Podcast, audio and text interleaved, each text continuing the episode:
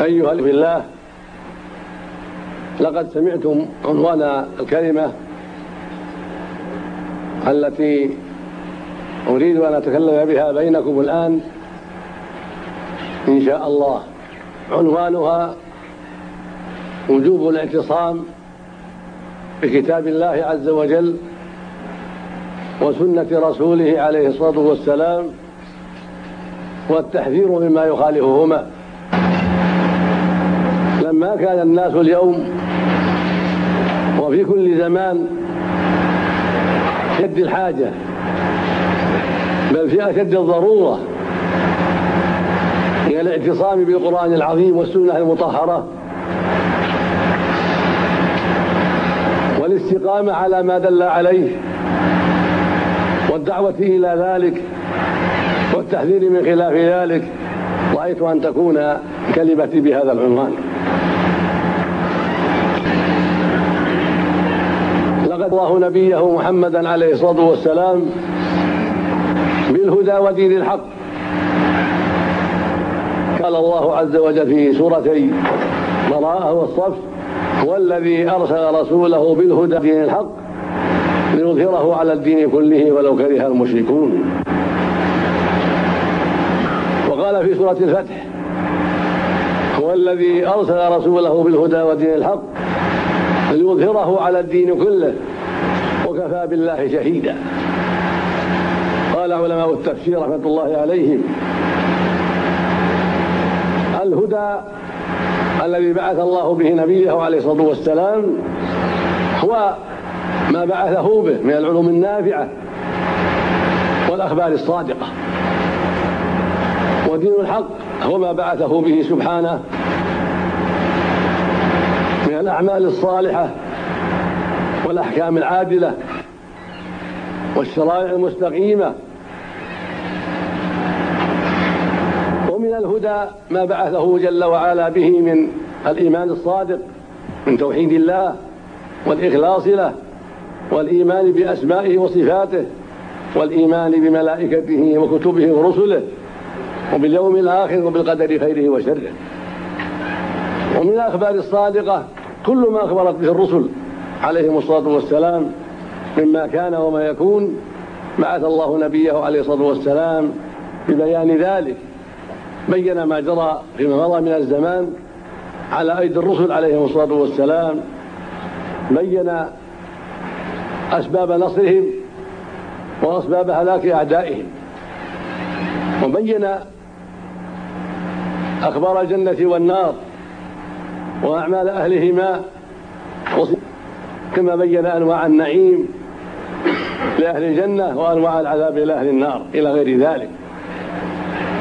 فقد بين سبحانه وتعالى على يد رسوله وخليله محمد عليه الصلاة والسلام أنواعا عظيمة وأصنافا كثيرة من العلوم النافعة والأخبار الصادقة لأن فيها عظة ودعوة وتوجيه إلى الخير لأن فيها بيان ما يجب لله من الأسماء والصفات. ولأن ذلك يوجب على المكلفين تصديق الرب عز وجل وتصديق رسوله صلى الله عليه وسلم بما أخبروا به. وبعثه بالدين الحق بما شرع له من الفرائض والأحكام من صلوات وصيام وزكوات وحج وجهاد وغير ذلك. بعثه بأعمال صالحة رتب عليها سبحانه أنواع الجزاء والثواب. بعث شرائع مستقيمة وأحكام عادلة بين العباد من استقام عليها وصل إلى شاطئ النجاة وفاز بالسلامة والكرامة. ومن حاد عنها بالخيبة والصفقة الخاسرة. وباء بالندامة والخزي في الدنيا والآخرة. وبين جل وعلا أن هذا الهدى وهذا الدين الذي بعثه صلى الله عليه وسلم هو الصراط المستقيم ما بعثه الله من علوم نافعة للعباد ومن أخبار صادقة ومن شرائع مستقيمة وأحكام عادلة وأعمال صالحة. بين جل وعلا في مواضع من كتابه وعلى لسان رسوله عليه الصلاة والسلام أن هذا هو الصراط المستقيم. الذي أمر الله العباد بالاستقامة عليه واتباعه وبين أنه موصل إليه وأن من استقام على الصراط وصل إلى النجاة وصل إلى ساحل ساحل السلامة والسعادة وصل إلى الجنة والكرامة. ومن حاد عن هذا الصراط انتهى به ما حاد إليه إلى دار الهوان إلى الجحيم والعذاب.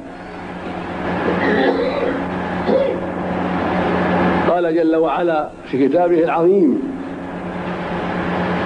آمرا نبيه عليه الصلاة والسلام أن يتلو على الناس ما بعثه به من الأوامر والنواهي فقال عز وجل قل تعالوا يعني قل يا محمد أو قل يا أيها الرسول للناس تعالوا هلموا وأقبلوا أتلوا ما حرم ربكم عليكم يعني أقصه عليكم وأخبركم به عن علم وعن يقين وعن وحي من الله.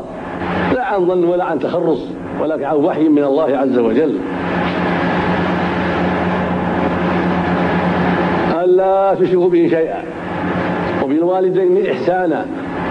ولا تقتلوا أولادكم من إملاق نحن نرزقكم وإياهم. ولا تقربوا الفواحش ما ظهر منها بطن. ولا تقتلوا النفس التي حرم الله إلا بالحق. ذلكم وصاكم به لعلكم تعقلون. ولا تقربوا مال اليتيم إلا بالتي هي أحسن حتى يبلغ أشده. وأوفوا كلا وميزانا بالقسط لا نكلف نفسا إلا وسعها. وإذا قلتم فاعدلوا ولو كان ذا قربى. وبعهد الله أوف ذلكم وصاكم به لعلكم تذكرون. ثم قال عز وجل بعد هذه الأوامر والنواهي وأن هذا صراطي مستقيم فاتبعوه. المعنى أن هذه الأوامر وهذه النواهي امتثالها والاستقامة عليها وتنفيذها هو صراط الله المستقيم. فوجب على جميع المكلفين من الجن والإنس والذكور والإناث والعرب والعجم والحكام والمحكومين وجب عليهم جميعا أن يلتزموا بهذه الأوامر هذه النواهي. وأن يسلكوا صراط الله المستقيم الذي هو مقتضى هذه الأوامر والنواهي. فبدأها بالنهي عن الشرك. قل تعالوا أتوا ما حرم ألا تشركوا به شيئا. بدأها بالشرك لأنه أعظم الذنوب. لأنه أشد الجرائم. لأنه عدل بالله جل وعلا وسوء ظن به وصرف العبادة لغيره. وضد ذلك هو توحيد الله والإخلاص له وهو أعظم الفرائض وأهم الواجبات. فبدأ بالأصل الأصيل والقاعدة العظيمة وهو توحيد الله والإخلاص له وترك الإشراك به. وهذه سنته سبحانه في غير هذا من كتابه. قال عز وجل واعبدوا الله ولا تشركوا به شيئا وبالوالدين إحسانا وبذي القربى إلى آخره الأمر بعباده وحده وترك الإشراك به سبحانه ثم ذكر مسائل عديدة بعد ذلك. هكذا قوله عز وجل وقضى ربك ألا تعبدوا إلا إياه وبالوالدين إحسانا. الآيات فبدأها بالدعوة إليه سبحانه والإخلاص له. وقضى ربك يعني أمر وأوصى ألا تعبدوا إلا إياه. وبالوالدين إحسانا ثم ذكر مسائل عديدة. وهكذا في آيات كثيرات يأمر بتوحيده والإخلاص له قبل كل شيء كما قال عز وجل وما أمروا إلا ليعبدوا الله مخلصين له الدين حنفاء ويقيموا الصلاة ويؤتوا الزكاة وذلك دين القيم فالواجب على جميع العباد أن يعنوا بهذا الأمر. قبل كل شيء وأن يخصوا الله بالعبادة. في الدعاء الصلاة الصوم الحج الصدقات وغير ذلك. هو المعبود وحده سبحانه وتعالى. فلا تجوز صرف فلا يجوز صرف العبادة لغيره كائنا من كان. لا لصنم ولا لنبي ولا لولي ولا لجن ولا لإنس ولا لكوكب ولا لغير ذلك. بل تجب العبادة كلها لله وحده سبحانه وتعالى. كما قال سبحانه وتعالى يا أيها الناس اعبدوا ربكم إياك نعبد وإياك نستعين. فاعبد الله ويصل له الدين أنا لله الدين الخالص. إلى أمثال هذه الآيات. وهكذا بعث نبيه وصف بذلك من جهة السنة. حيث قال عليه الصلاة والسلام في أحاديث من حديث ابن عمر بني الإسلام على خمس شهادة أن لا إله إلا الله وأن محمدا رسول ثم ذكر بقية الأركان. فبدأ بهذا الأصل الأصيل هو توحيد الله والإخلاص له والإيمان برسوله محمد عليه الصلاة والسلام. وهكذا في حديث جبرائيل لما سأل الرسول عن الإسلام والإيمان والإحسان قال له الإسلام أن تشهد أن لا إله إلا الله وأن محمدا رسول الله. وفي اللفظ الآخر الإسلام أن تعبد الله ولا تشرك به شيئا وتقيم الصلاة إلى فأصل الإسلام وقاعدته وأصل الدين وقاعدته هو توحيد الله والإخلاص له قبل كل شيء. وترك الإشراك به سبحانه وتعالى. هذا هو قاعدة الإسلام وأصله وأساس الملة. أن تكون العبادة كلها لله وحده. وأن يبتعد عن الإشراك به سبحانه وتعالى. وهذا هو الذي بعث الله به جميع الرسل وأنزل به جميع الكتب. كما قال عز وجل ولقد بعثنا في كل أمة رسولا أن اعبدوا الله واجتنبوا الطاغوت. أي وحدوا الله. واجتنبوا الطاغوت يعني اتركوا عبادة الطاغوت. والطاغوت كل ما عبد من دون الله. قال سبحانه وما أرسلنا من قبلك من رسول إلا نوحي إليه أنه لا إله إلا أنا فاعبدون. هكذا الرسل جميعا. بدأوا بهذا الأصل. توحيد الله والإخلاص له والإيمان بالرسول الذي بعث إليهم فنوح بدأ قومه بذلك على أن يعبدوا الله وحده ويصدقوا نوحا عليه الصلاة والسلام.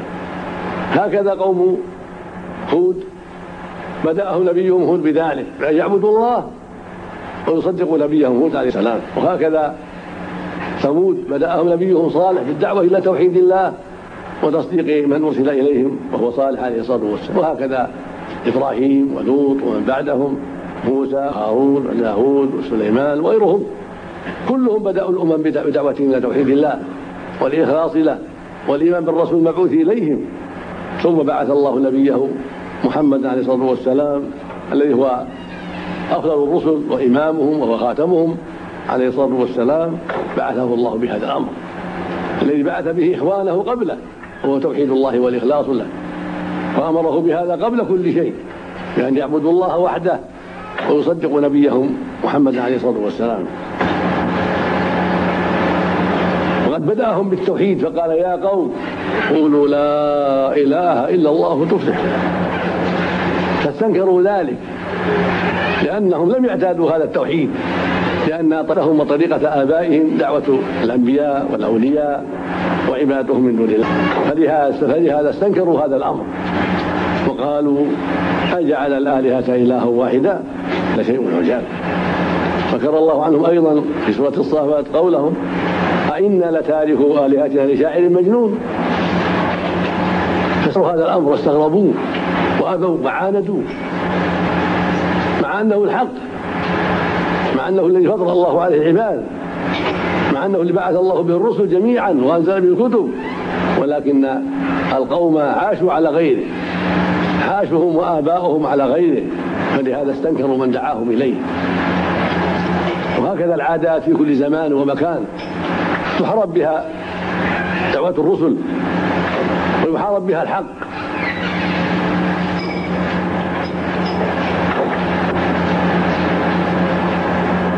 فمن أجل ما ذكرنا. بدأ الله سبحانه دعوة نبيه محمد صلى الله عليه وسلم بالدعوة إلى توحيد الله وترك الإشراك به سبحانه وتعالى. وهذا هو معنى لا إله إلا الله. فإن معناها لا معبود حق إلا الله. هي تنفي العبادة بجميع أنواعها عن غير الله.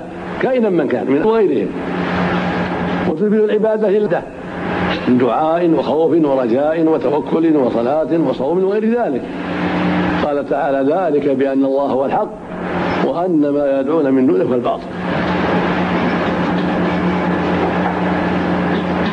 ثم أمر بالإحسان الوالدين والوالدين إحسانا وهذا في مواضع كثيرة لأن حقهما عظيم وهكذا عقوقهما من أعظم المنكرات وقد قرنه الله بالشرك في ما جاءت جاءت به السنة.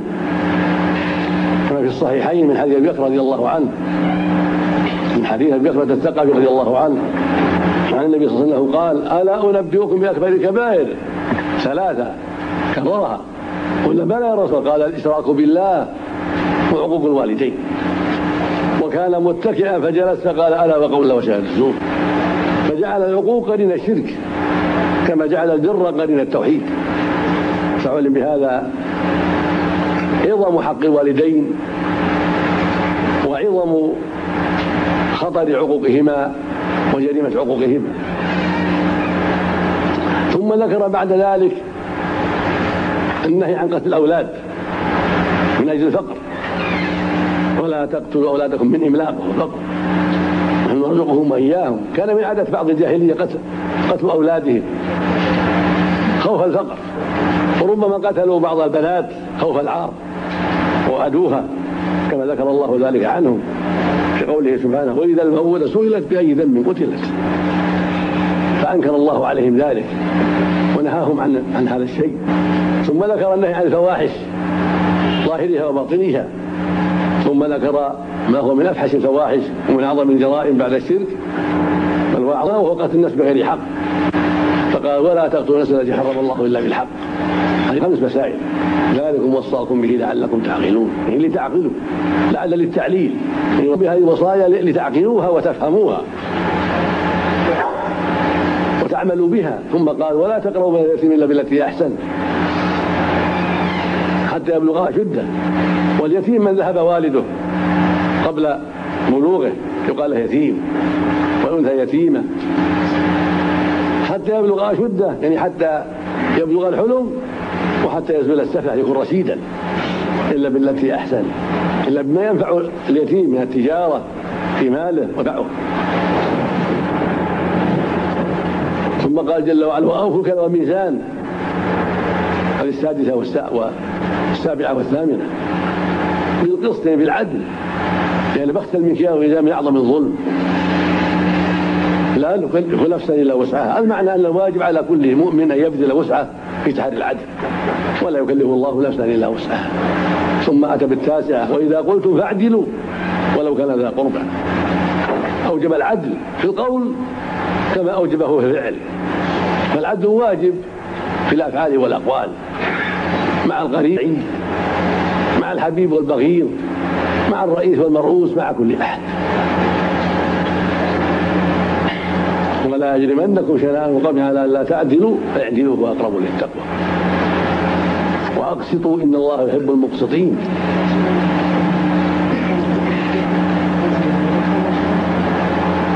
ثم قال بعد ذلك وهي العاشرة وبعهد الله أوفوا. إن أوفوا بما عهد الله إليكم من الأوامر والنواهي والأخبار العظيمة النافعة وبعهد الله أوفوا. يعني اوفوا بما عهد الله إليكم من فعل أوامره وترك نواهيه والإخلاص له والاستقامة على دينه وهذه تعم جميع ما جاء به الرسول صلى الله عليه وسلم. وبعهد الله يعني بعهد بما عهد إليكم من هذه الأمور وغيرها. من الصلوات والزكوات والصيام والحج والجهاد والمعاملات بالعدل لغير هذا. أمرهم بأن يوفوا بعهد الله الذي عهد إليهم. وهذا واجب على جميع المكلفين أن يوفوا بعهد الله الذي عهده عهده إليهم في أداء الفرائض وترك المحارم والوقوف عند الحدود التي حدها سبحانه وتعالى. ذلكم وصاكم به لعلكم تذكرون. قال بعض أئمة التفسير قال تعقلون ثم تذكرون لأن العباد يتدبروا ونظروا عقلوا ما أوحي إليهم وتذكروا ما يجب عليهم وتذكروا الفوائد التي تحصل بهذا الشيء فعند ذلك يتقون وينتقلون من الذكرى والتعقل إلى العمل والاستقامه ولهذا قال بعد لا الاخره وصاكم به لعلكم تتقون. فالإنسان المكلف متى تعقل الأمور وتذكرها وفهمها جيدا فإن العقل الذي أعطاه الله إياه مع ما وعده به على الخير من الخير وما توعده على الشر يتقي يتقي الله جل وعلا. عقله الذي أعطاه الله إياه مع ما فهمه, فهمه من الأوامر والنواهي كل ذلك يلزمه بأن يتقي الله فيما يأتي ويذر ويخاف الله ويراقبه فلا يدع مفروضا ولا يرتكب محظورا. وبعدها من والنواهي قال وأن هذا صراطي.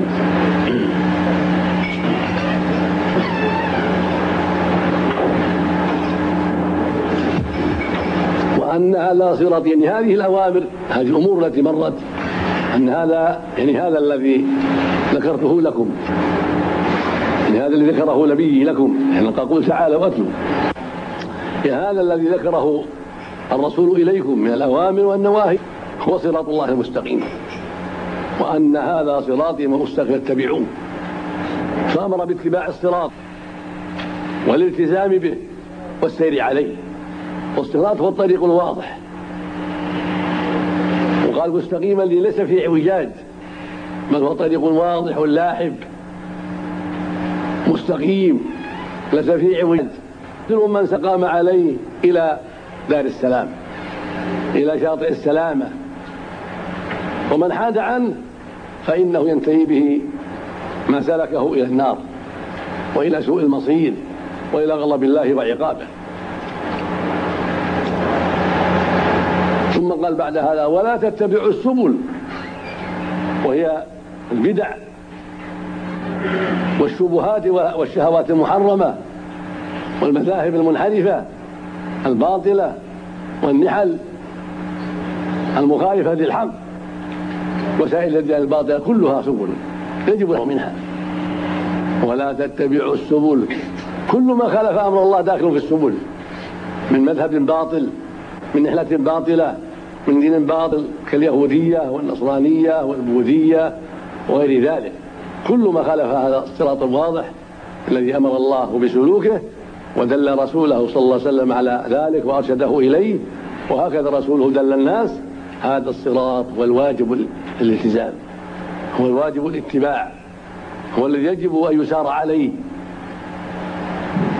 على جميع أهل الأرض. وما خالف ذلك فهو من السبل التي نهينا عنها. فكل دين يخالف شرع الله وكل مذهب يخالف شرع الله وكل شبهة تقي في الطريق وكل شهوة محرمة. كل ذلك يجب أن يبتعد عنه. ولا تتبعوا السبل فتفرق سبيله. وحد الصراط لأن الحق واحد. كما قال جل وعلا الله هو الذي الذين امنوا يخرجهم من الظلمات إلى النور. فالنور هو الحق هو واحد. والظلمات لا حد لها. فالصراط المستقيم واحد. هو اتباع الرسول صلى الله عليه وسلم والسير على منهاجه في توحيد الله والإخلاص له وفي فعل الأوامر وترك النواهي والوقوف عند الحدود التي حدها الله سبحانه ورسوله. وما عدا ذلك وخالف ذلك هو السبل التي يجب الحذر منها والابتعاد عنها. لأنها تصد عن سبيله. وتفرق الناس عن سبيله وتجرهم إلى دار الهوان. وهذا الصراط ذكره الله في مواضع. من ذلك ما في سورة الفاتحة. شرع الله لعباده يسأل الهداية إليه لأنه في أشد الضرورة هذا الصراط العظيم. فقال سبحانه الحمد لله رب العالمين الرحمن الرحيم مالك يوم الدين إياك نعبد وإياك نستعين. ثم قال اهدنا الصراط المستقيم. المعنى قال له قولوا هذا. المعنى انه أمرهم بهذا بأن يحمدوه وأن يقولوا إياك نعبد وإياك نستعين ثم يقولوا اهدنا الصراط المستقيم. هذا الصراط المستقيم هو صراط الله. الذي أمر بالالتزامه واتباعه والسير عليه. وهو علم وعمل. علم بالحق وعمل به. وهو طريق المنعم عليهم. صراط الذين أنعمت عليهم. فسره بأنها طريق منعم عليهم. أهل العلم والعمل الذين عرفوا الحق واستقاموا عليه. وهم الرسل وأتباعهم. وهم نذكرهم في قوله جل وعلا ومن يطع الله والرسول فأولئك مع الذين أنعم الله عليهم من النبيين والصديقين والشهداء والصالحين. وحسن أولئك رفيقا. هؤلاء المنعم عليهم. هؤلاء هم أصحاب الصراط المستقيم. بخلاف المغلوب عليهم والضالين فإنهم أصحاب الجحيم. طريقهم طريق الغضب والضلال. يجب الحذر منه. داخل في السبل. طريق اليهود المغضوب عليهم لأنهم عرفوا ولم يعملوا. فاستحقوا الغضب من الله. والنصارى ضلوا عن السبيل. فعليهم نصيبهم من غضب الله وعليهم نصيبهم من الضلاله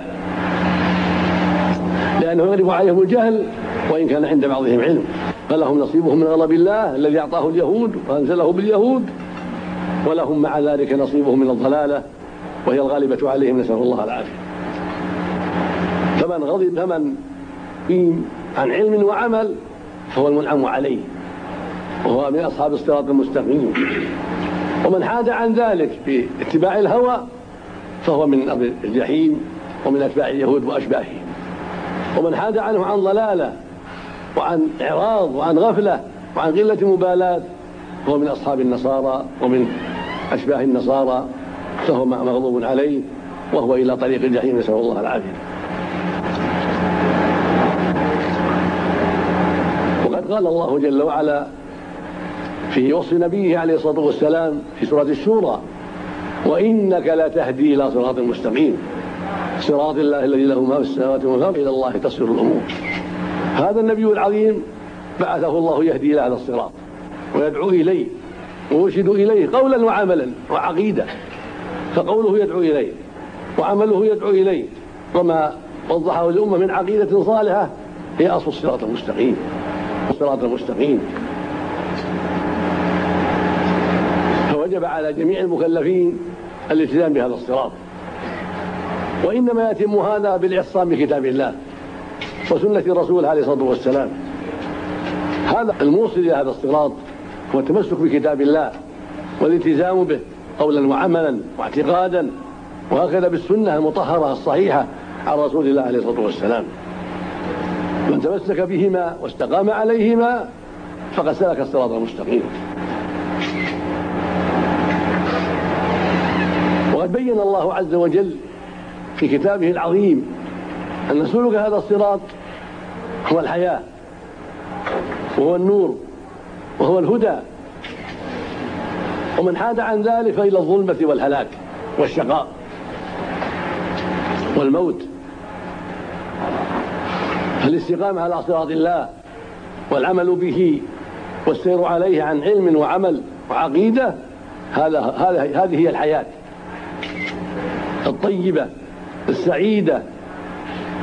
قال عز وجل يا أيها الذين استجيبوا لله وللرسول إذا دعاكم لما تبين أن ما دعا إليه الرسول هو الحياة كما أن ما دعا إليه الرب في كتابه العظيم هو الحياة. وما دعا إليه الرسول هو ما دعا الله إليه فإنه المبلغ عن الله. فدعوة الرسول صلى الله عليه وسلم دعوة من الله عز وجل لأنه أمره يبلغنا ذلك. فما دعا إليه الله ورسوله هو الحياة والاستجابة له هي طريق الحياة. الحياة السعيدة الحياة الكريمة في الدنيا والآخرة. قال تعالى أو من كان ميتا فأحييناه وجعلنا له نورا يمشي به الناس كان وضوء ليس بخارج منها. فبين سبحانه أن الكافر ميت وأنه في الظلمات ليس بخارج منها لعدم الالتزام بهذا الصراط وعدم أخذه به فهو في موت وجهالة وفي عمى وضلال. فطريق الحياة وطريق السعادة والنور بالالتزام بطريق الله وصراطه المستقيم والسير عليه. فمن استقام على دين الله وثبت عليه عن علم وبصيرة فقد رزقه الله الحياة السعيدة والنور العظيم الذي يخرجه من الظلمات.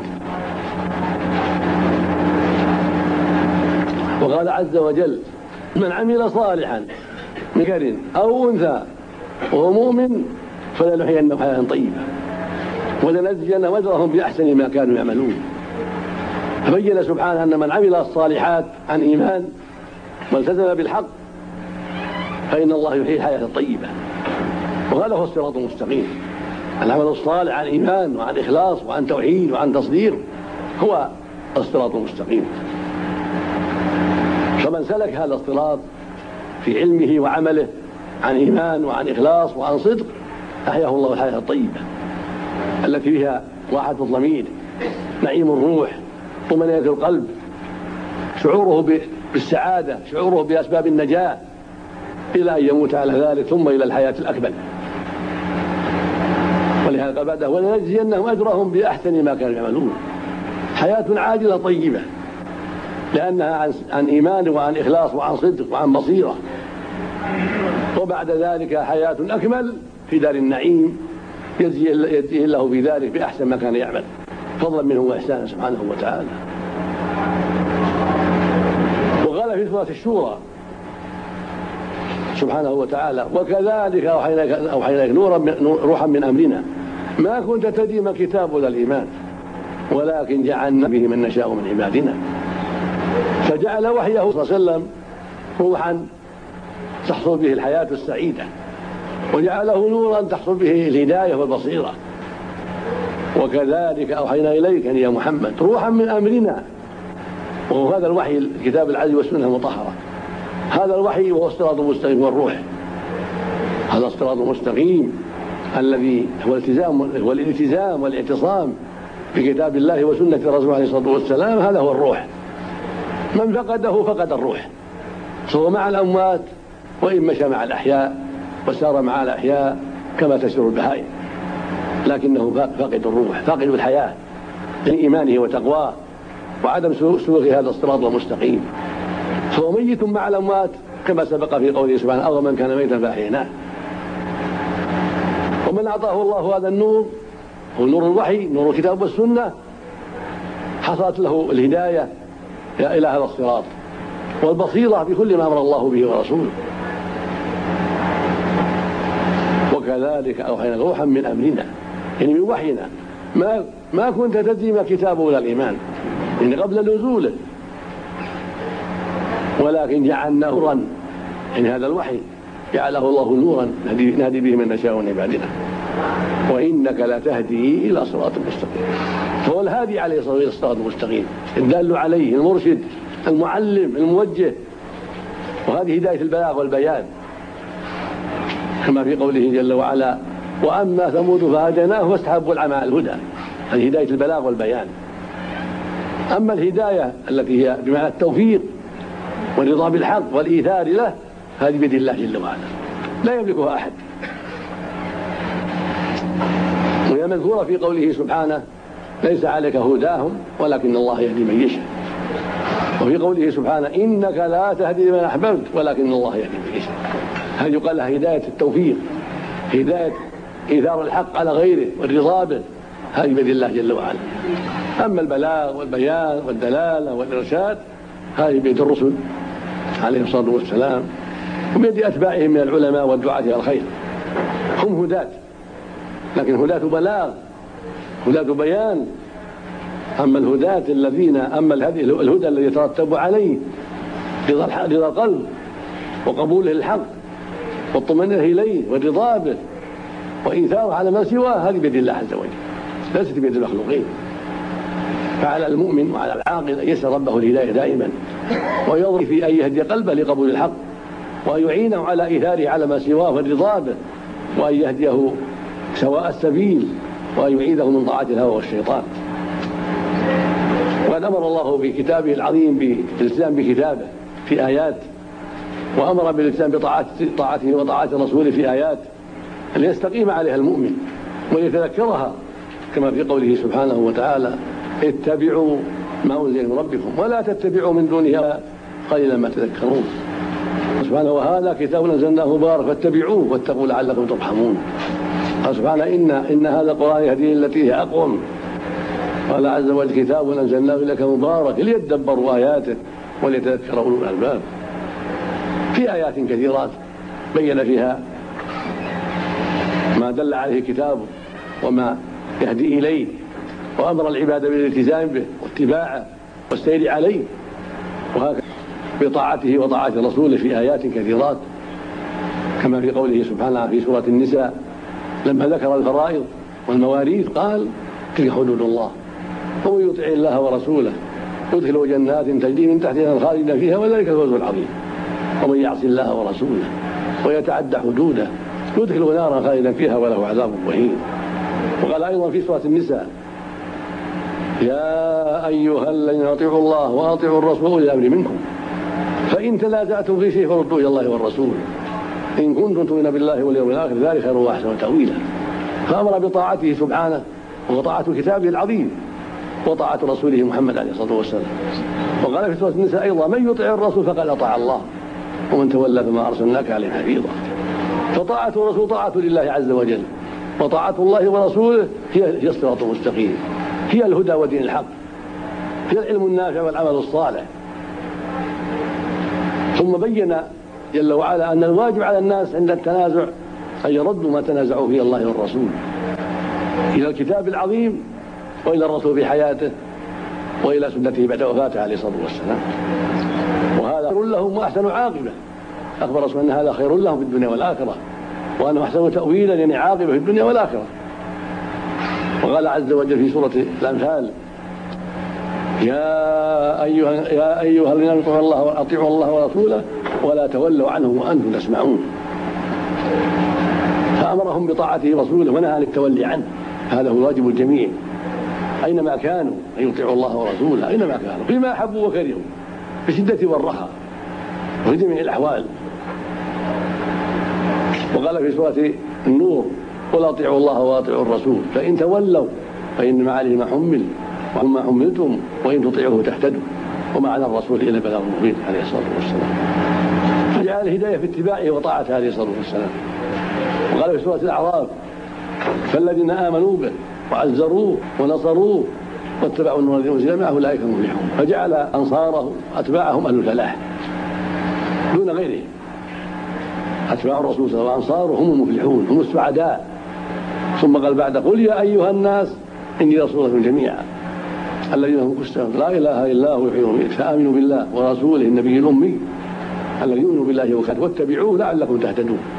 فجعل الهداية في اتباعه وفي طاعته عليه الصلاة والسلام. فوجب على جميع المكلفين أن يطيعوه ويتبعوه. وهذا في الحقيقة طاعة له واتباع لكتابه. فإن من اتبع الرسول فقد اتبع الكتاب. ومن أطاع الرسول فقد أطاع الله. فوجب الالتزام بذلك. وهذا هو الصراط المستقيم. وقال في, في آخر سورة النور فليحذر الذين يخالفون أمره أن تصيبهم فتنة أو يصيبهم عذاب أليم. فحذرهم من مخالفة أمر الرسول صلى الله عليه وسلم. وبين أن من يحيد عنه الرسول صلى الله عليه وسلم فهو على خطر أن تصيبه فتنة في دينه فيشرك أو يصيبه عذاب الذي نسأل الله العافية.